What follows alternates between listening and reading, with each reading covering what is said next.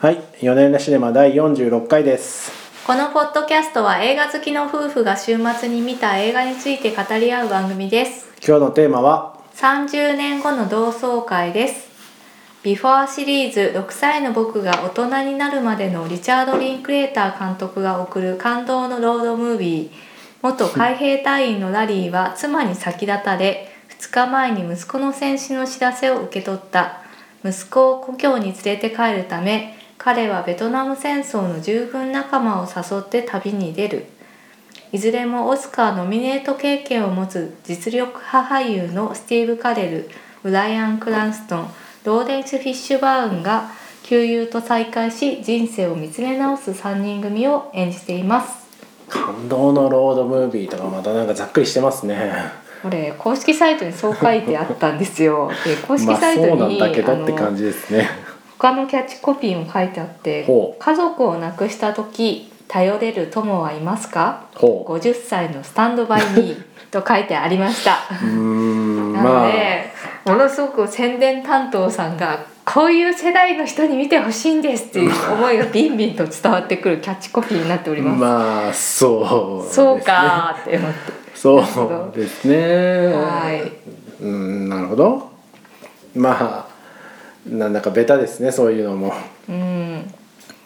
うーんまあでもあれですねこう私的には何ですかね、まあ、中年に差し掛かる男性代表として言いますとこの映画こう名作ではないとは思うんですよいろいろこうねそんなめっちゃいいなというほどではないんですけども個人的には結構刺さりましてはい。なんかこういうのいいなと思いましたねこういうふうに旧友と会って旅をするとか。うんなんかしばらくこういうのないなーっていういつかこういう出会いがあるといいなと思いましたよ。誘えばいいじゃないですか。から私止めてないですよ。まあいやそうそうなんですよ。いやはいまあ今回のその教訓としては、はい。年賀状を出そうっていう、はい。はい。年賀状？はい。今年も出してない僕自慢じゃないですかもう10年ぐらい誰にも出してないんですがひどいですよね。ひどいですねそう。年賀状受け取って出さないとかみんな傷ついちゃいますよ。LINE とかでちゃんとスタンプスタンプとか送ったりはしてますけど、はい。はい。まあだから給油を温めておけばいいわけなんですよもちろんそうなんですよ。うんうんうんただなんかねそういうのがもうやればいいだけなんですがやってないとこうなるぞっていう そういう話なの？いやまあまあまあはい。それはまあまあまあそれはさておきさておってもおかなくてもいいんですが。あでもこう男性の中高年以上の男性が孤独に陥るっていうのはよく聞く話であのまあ仕事仲間はいてでまああと家族はいるんだけど、うん。それをなくした時、まあ、定年以降濡れで落ち葉ですよ濡れ落ち葉濡れ落ち葉っていうの？濡れ落ち葉っていうひどい例えがあるんですよ。へえうん。あそれは知らなかったです、はい。そうなんですよ。まあその家族もいなくなって仕事もなくなった時にあの大孤独になっちゃうっていう話はね大事聞きますよね。うん。うん。ちゃんと水をやらないと枯れちゃいますからね、はい。でで話を戻すとこのうん。3人の登場人物も、まあ、うん不器用なわけですよ。はい。あのまあドックっていうその主人公の、まあ、息子を亡くしたうん。ベトナムの、まあ、衛生兵だった人ですか、うんうん。がそのバーをやっているサルと牧師になったミューラーっていうのをうん。訪ねていって旅をするわけですけど、うん3人とも不器用なんですよね。なんか自分からあの連絡を取ったりあんましないタイプだしそもそもなんていうかなんかこう過去と折り合いがいまいちついていない。うんうん。うんついていない中そういう不器用な3人をつが集まるうんきっかけになったっていうのはものすごくこう悲しいこう、ね、息子を亡くすという家族を亡くすというイベントがあって初めてあ集まって再会してそして電車で旅に出て、まあ、その息子を亡くした悲しみを癒していくみたいなそのプロセス。うんだから別にこう不幸があって集まるっていうのは全然いいとは思わないんですが、うんなんかこうこう昔の仲間と旅にし出てでしかもこの3人だからこそ共有できる全ての人生みたいな感じがあるじゃないですか。うんうん言わんとしてること つまりそのベトナム時代の話っていうのは彼らはそんなに言ってないと思うんですね他の人たちに。あちょっと恥だと思ってい恥だとるっていうよ思ってるうなセリフしも出てきたそうそうそうそうところありましたよね。そんなに言えてないそこをちょっとひた隠しにしたままこう、人間性の一部を隠したまま生きてきマインドフルじゃないんですよ。はい、マインドフルって何ですか、説明してください。まあちょっとマインドフルえーの説明入ります？まあだからその人間全体か一人の総体として生きてなくて、うんベトナムの部分っていうのを置いてきぼりのまま生きている、うん。まあそうですね。こうそこに封印して隠したまま生きているあの毒はですねちゃんとその責任を取ってあの2年間服役をしたっていう過去があるんですよね。うん。でその事件を知っているサルとミューラーはうん。まあそれをこうひた隠しにしてというかまあ心の中で封印して封印してますね。きたっていう、はい、2人です。うん。でまあ猿の方は叫びたりのバーの経営者でね。まあ、すごく陽気でねうん。あのひょうきんなキャラクターなんでそうですけれども。裏腹に孤独があるんですよねそはいの、、そうですね。あの彼はあの妻も子供もいなくて、まあそあ割とこうその場限りの女の人とのこう遊びとかいっぱいしてるんだけれどもだから人生全体を相対として生きてないんですよ、ははい、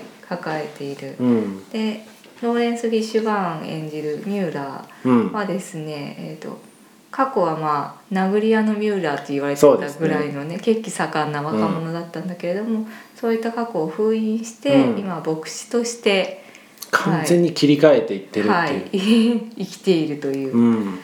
男性のなんですけれども。折り合いがついてないんですよね、まあベトナムでの体験と。3人ともやっぱりその過去ベトナムであったことっていうのをおそらく他の人にこう心の中から打ち明けることができなかったのではないかと、はいうん推測されますね。でそこで3人でやったってそこのなんていうか自分の人生を受け入れていくっていう、うん。まあ、その大きな悲しみのあるところの息子の死をドクが受け入れていくのと同時に3人が自分の人生を受け入れていくっていう話なわけでうん。ですよ。うん。感動のロードムービーじゃないですか。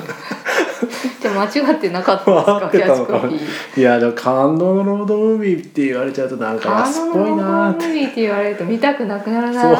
そうそうですね。はい、うーん。そんなに安っぽいものでもないと思いますよ。はい。まああれですよ。だからずっこけ3人組のその後ですよ。その後。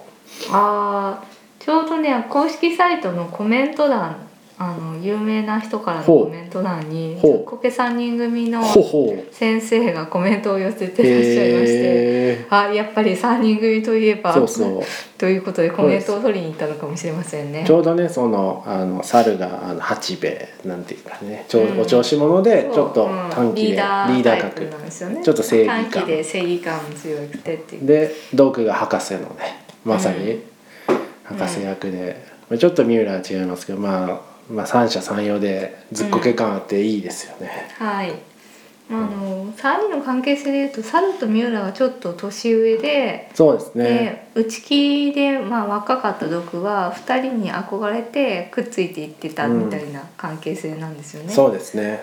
うん、いやーでもいいなと思って。僕はこの映画の中で一番好きなセリフははい。あの牧師になった三浦が旅に出ようと誘われてじゃあはい。違うよ。息子のこの葬儀に来てくれと誘われてはい、一回断ろうとすると。奥さんに「あなた行くべきよ」と言われてるうん、時に、あいつらは俺の暗黒時代からの使者なんだっていうセリフがありまして。はい、はいなんかね僕にもこう暗黒時代の使者みたいなやつらゴロゴロゴロゴロいるので、はい、なんかそういう人と旅に出るの楽しいだろうなって。しかも本気で暗黒時代からの使者なんだって嫌がってるんですよね。そう。で私結構終始乗れなかったんですけど、はい。夫の方は刺さっていましてそうですね。ちょっと刺さっちゃいましたね。これがあのレディー・バードを見た時の反応とちょっと似てる違いますね。やっぱりね。私はレディー・バードをすごくあの同世代感もあっそてなんかそこまで入り込めなかった。やっぱり自分の高校時代を思い出したりとかして、こうすごく共感して泣いたりとかしてたんですけど。ですよ。なそこまでねなんこかの作品に関してはねなんか何もピンときてないんですよね。おっさんホイホイ。おっさんホイホイそうですなのかねもしれませんいねやーでね、まあでもでも女性のさ友達っていうのはさ旅行とか出かけるじゃないですか、はい。なんかそうね、まあ、まあこの方なんね。もうなんか旅行とか出かけることないですからね。確かにね。まあおっさん2人で旅行に行ったりとかあんまりないですよね。うん、そうなんですよ。なのでその辺もねやっぱねまあねまあ男性が女性がっていうそういう大きい絞り方も好きじゃないんですが、うんうん まあでもなんかやっぱりこう背景共感しやすいバックグラウンドっていうのはあるんだなっていうのを思いますね。うんはい、はい、で私が終始乗れなかったっていう理由として、うん。やっぱり作劇のための仕掛けが多いっていうところで作劇のためのし仕掛けとはまた何はい、その作り手がその物語を転がすためにうん。こういうアクシデントを入れようと思って意図的に入れているアクシデントの匂いを感じ取ってしまうっていうところががいくつかありまして例えばその3人が旅を続けるためにあの1回でもあのミューランもう私はもう帰るみたいな感じで帰ろうとするんですけど、テロリストと間違えられて、うん。そこでこう戻ってくるっていうところがあったりとか、うん。あと、まあ、3人がベトナム時代にねそのある事件があって、はいはいその被害者になってしまっ。た、あのなんて言うんでしょう同僚じゃなくて、まあまあ同胞と言いますかね。同胞はい、同胞の家に行くっていうシークエンスを作り出すために、うん。わざわざ列車に乗り遅れたりするような事件が起きるんですけどなんかねそういうのがちょっとわざとらしさが目につく感じがするんですよね。確かにねそのわざとらしさっていうのは分かるんですよ。なんかこうそのはバツンバツンバツンとつながっていくような忙しいのかもしれないですよね話の進みがまあもし。かしたらもともとあの原作は小説だったのでうん小説ではその辺りが細かく描かれてるのかもしれないんですが、うんうん、なんとなくその物語を進めるために、えー、と作り手がこれをわざわざ入れたなっていう匂いをうん嗅ぎ取っちゃうんですよねこっち側としては。詰め込みすぎて前後のあれかもしれないですねその前提の描写みたいなのが足んないのかもしれないですね。そうですねでやっぱりこう一番乗れないなって思う理由として、主人公であるドクがですね息子が死んでるわけですよ。で死んで作劇の話とは別の話ですね。いやまあそれは作劇の話と共通するんですけど、息子が死んでんのに余計な道草を食っている時間があるのかっていうところでそのさっき言ってたその列車に乗り遅れたりする事件もですねあのちょっと列車の休憩の間にいっぱい飲みに行こうかみたいな感じで出て行ってでその後で携帯電話買って乗り遅れちゃったみたいなのがあるんですけど。だからなんか息子死んでんのになんかそんなことしてるような心理的余裕あんのかなっていうのが ちょっとこう心理的に理解できないんですよね。だからそういうところがちょっと乗れない感があるんですよね。うんなんですかねあの一個一個のシーケンスが結構矢継ぎ早って、はいあざとらしいなってのは同意なんですけど、はい。もいやでも根子本的にはね結構そういうところでそのうんなんで毒がそのわざわざ30年以上会っていないサルとミューガーに直接会いに行って一緒に行ってくれないかって頼むのかっていうの。をまあ彼らしかいないんでしょうね。はあまあ、彼らしかいないんいないと思ったから言ったんでしょうけどその理由が明確に観客に分かるように伝わらいないなっていうとところがあったりしまして。うん。ちょっとそういうところでうーんまあなんというか根本的にはそのキャラクターのその心理的な背景が伝わりづらいっていうところんが。描ききれてないかもしれないですね、うんそれは。問題なのかもしれないなって思いましたね。で例えばその猿とかミューラも、はいまあ、猿は結構ねあの仲間思いだったりとかいいやつですよ。あの熱い男なんでちょっとノリでついてきちゃったみたいなとこあるかもしれないですけどはい三浦が、えー、とちゃんと最後までいてくれたっていうところとかもあそこの心変わりのシーンあそあれここで変わるんだっていうような、心変わりも、まあ、その政府への怒りみたいなところでついてくることになるんですけどちょっとちょっとモチベーション引がちょっと強引なんですよねね。割とね、うん、そこら辺とかがなんかやっぱ強い動機っていうのがいまいち描かれてないな特にしてももともと息子さんをアーリントン墓地っていう戦没者戦のはい、慰霊をするための墓地にあの埋葬するはずだったのにそこを断って自分の地元に連れ帰ろうとするんですけど、うん。その強い理由っていうのがなんかエピソードがきっとね本当はねあるんでしょうねその。ああまああるのかもしれないけど映画の中ではそうですね。まあ、パッと見伝わりづらくて。それはそうかもしれない。はい、そのあたりがねなんか終始乗れないなって思ったところです進んじゃうんですよね。あとね気になったのは大佐ですね大佐。大佐。大佐出てきますね、大佐はその終国盤出てこないですね大佐ね。大 大佐はですね国の嘘の代弁者であるまあ嘘の代弁者なのかな。まあ、まあそうじゃない？うんまあそうなのもと実はあかのその軍からはまあ国家体制の象徴ですよね。そうそうそう。うん。からは息子さんはえっ、となん銃撃戦で死ん銃撃だって戦で、うん。そう待ち伏せをされて死んだっていうふうに聞いていたんだけど、実際にはコーラを買いに行った時にコーラじゃないコーク学用品学用品を学用品を届ける途中で。途中でコークを買いに行って、でその時に後ろから撃たれたっていうそうですね。はい、のが事実で、うん。まあ、そういった嘘で塗り固められた戦争っていうものの、まあ、象徴であるキャラクターなんですよ。うん。で,、えー、とで彼がその3人組の見張り役としてワシントンっていう若者をつけるんですけど、ワシントンに劇を飛ばして、うん。やつらの思い通りにさせんなっていうようなあのシーンあるんですけど。ありましたね。はい、でそれが、まあ、伏線になって後でこう2点3点あってしかるべきなのにそれが回収できていないっていうところがありまして。なんか厳しいですね全体的に 普通にワシントンがいい子で終わったぞみたいな感じ確かに大佐は後半出番ない。後半出番ないなしその大佐の命を受けたワシントンがワシントンいまいち存在がない。そう3人に対してこうなんか画策するようなシーンとかもあんまり描かれていなかったりとかして。手厳しいですね。なんかそのあたりがね全部中途半端感あったんですよね。まあその辺なのかもしれないですね。その傑作じゃないなって僕ですら思うのは、うんそうですね。そうなんですよ。だからなんかもういろいろとちょっと処理がまずいなっていうところが見え隠れはしました。ただあの決してダ作ってほど悪くないし見方としてこう共感しまくって中に入ってるんで。はいそう。夫の方は共感しまくってるんで全なくあらが気にならなかったみたいなんですけどね。私の方は結構あらが気にな終わりまくりでってみると確かに強引なとこいっぱいあったなと思っはいたんで、なんかもう電車に乗って旅をするとかが最高なんですよね。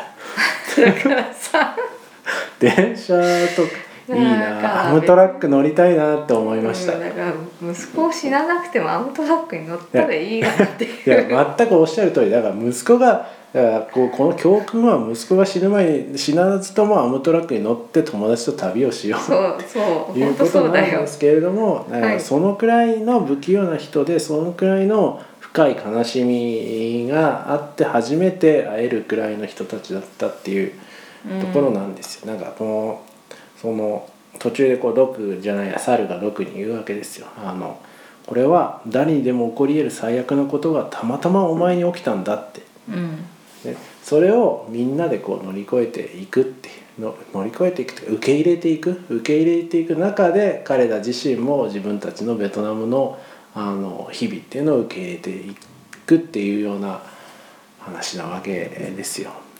ありがとうございます、ええ解説、ええええ年賀状は出した方がいいなって、はい今から書こうかな。でねこのタイトルなんですけどタイトルの話い日本語のきますか。タイトル30年後の同窓会なんですが現代はですねラストフラグフライングっていう現代の方がいいですね。そうちょっうんと現代のね、あのニュアンスを全く伝えられてないっていうのが残念ですね。二つの戦争の重なるところなんですよね。そうあのつまりこう戦没者に対してうん。最後の形容をするっていう、うん。あのフラッグをそうです形ね容するっていうような意味ででまあ日本人には伝わらないのかもしれないですけどそう。でねねポスターもその3人がモノクロで3人がこう立立ってそのフラグをこう三角形に折るっていうところを持ってるっていうようなしあのカットなんですけど日本語日本のポスターだとなんか3人が道端で談笑してて 30年も同窓会でなって全く戦争の影が伝わらないというポスターになっていまして。ちょっと苦しかったんじゃないですか？宣伝の方も。宣伝の方も。もうこう売るしかなかったっていう。新規臭さを感じさせてはいけないと思ったのかな。あとなんかそのアメリカの戦争のメタファーモチーフっていうのはやっぱ伝わるまあのは難しいだろうなっていう気はしますけどね。結構その戦争に翻弄される人たちっていうのが結構大きなテーマでもあるんでなんかそこをタイトルとかポスターにも入れ込んでいただきたかったなっていうのは思いましたね。はい。で2005年の小説が原作になってまして、はい。1973年の映画「さらば冬のかもめ」っていう、うん。ハレア・シュビーの映画があるんですけどこの原作のダリル・フォリックさんの2005年の小説「ラスト・フラッグ・フライング」を、えー監督さんが読んで映画化を決めたと。なるほど。で実は2006年に映画化をするために脚色しようとしてたんだけどあのうまくいかなくてでタイミングが合わず、まあ、2017年までかかってしまったと。難産ですね。はい、いうことなんだ。そうです。うんなんで、ね。映画の中で描かれてるのは2003年。うん。うんうんまあ不正が捕まったってそいううシーンもありますからね。まったっていうテレビ放送が流れているっていうシーンもあるんですけど、えーなので結構昔の今から10ん？14年前15年ぐらい前10ぐらい前の、うん。はい、話になっております。はい。監督の話をちょっとしていきますか。はい、監督はリチャード・リンクレーターっていう監督さんで「ビフォー・サンライズ」「ビフォー・サンセット」「ビフォー・ミッドナイト」といううん。ビフォー三部作とか、6歳の僕が大人になるまで「スクール・オブ・ロック」といった作品で知られております。でね、えー、と割とあのー実験的な作品も結構撮ってましうん。て「スキャナー・ダークリー」っていうアニメーションと実写を組み合わせたような作品とか6歳の僕が大人になるまでも同じ役者さんを12年間にわたって撮り続けた、ん。まあ、き北の国からみたいなね。そう。なるほど。はい、アメリカ版北北のの国からみたいなね映画なんですけど、はい、そういった作品で知られております。今回めっちゃオーソドックスですよね。そうそうそう。めっちゃストレートな感じ。めっちゃストレートな作品で、うん。ね、うん、この人ね、あのーすごい脚本を作り込むっていうタイプじゃなくて、どっちかというとその俳優さんとかうん。現場の人たちと一緒に、えーまあ作品を作り上げていくっていうタイプの監督さんでで「ビフォー」シリーズも主演のイーサン・ホークとジュリー・デルピーと一緒に脚本書いたりとかしてるんですよね。うんうんであの何度もリハーサルしたり話し合いを重ねてあのその場で生まれる化学反応みたいなのをあの作品の中に取り入れるっていうのを、えー信条としていらっしゃいました。うなのーんじゃあでこの今回作品もも3週間にわたりリハーサルをして、まあ、スティーブ・カレルとブライアン・クランストンローレンス・フィッシュバーンは旧友だったっていう設定なので、うんうん。3人の関係性を作るために結構長くリハーサル期間を取っているっていうことなんだそうです。俳優の話いきますか。ではその3俳優さんはですね。有名なんですか？はい、はえースティーブ・カレル毒役はですね、えー、とこのポッドキャストで取り上げた中では「バトル・オブ・ザ・セクシーズ」に出ていますね。えっ、と男性至上主義のテニスプレーヤーの役でその役とはもう全然違いますね。正反対ですよね。全然違いますね。ねあの彼の私のイメージではそのバトル・オブ・ザ・セクシーズの方が近くてうん。もともとコメディ出身の俳優さんで間抜けな役であったりとか、うん。まあ、お調子者の役まあ声が高いからね。そうそうそう甲高い声でね。今回めっちゃ内向的な。そう。今回はすごい内向的な優しい男っていう役を演じていらっしゃいます。うまいもんですね。あのフォックスキャッチャーとかマネーショートとかでも、えーとその演技力を高く評価されて映画賞などにもノミネートされております。なるほど。でブライアン・クランストンは「ブレイキング・バッド」っていうテレビシリーズで、まあ、ウォルター・ホワイトっていう主役の俳優さんですね。でうん。3年連続でエミー賞を受賞している。いいでいいですよね。顔芸がいいですよね。はい、いい渋みがありますね。トランボ ハリウッドに最も嫌われた男っていう作品でアカデミー賞ゴールデングローブ賞などは最優秀主演男優賞にノミネートされております、はい。でミューラン役のローレンス・フィッシュバーンは「マトリックス3部作のモーフィアス役で知られておりますね。全然違いますねこれまた。そうですね。まあいろいろあのここの方も演技がね全く違いますね。あんな筋肉ムキムキな感じしないですもんね今回ね。そうですね。はでねこのローレンス・フィッシュバーンはもともと監督がやっぱり想定していた俳優さんだそうで、この地獄の黙示録に若い兵士役で出ているんです地獄の黙示録っぽい顔です全然覚えてなかったけどど、そうなんだ。そういう顔してるそういえば、うへん、なんえでまあそのベトナム上がりっていうね、うん。うん、設定にもまあ近いっていうことなのかな。へえはあなるほど。こう言われてみると確かにこう名優たちって感じしますね。うんうんうーうんん。はいということで。なるほど。まあなんでねあのそろそろまとめにはい。いきますか、まあ、中年男の単なる同窓会というわけじゃなくてですねその大きな戦争に振り回され、まあはい。本当にそうですね、はい、国とか政府の嘘とかに、まあ、振り回されて、えーとまあ、傷ついてしまった男たちがまた旅を通じてその友情をえ育み、また再生していくという物語になっております。自分を受け入れるって話ですよ。あそうなん自分を受け入れる、そうね自分のねベトナム体験とかを受け入れるという話ですよ、うんうん。あとはやっぱりアムトラックですね。アムトラック乗ってみたいですね。だから乗ったらいいじゃん。はい。というあたりで。本日はこの辺でまですかね。はい。はい。あじゃあありがとうございました。ありがとうございました。失礼します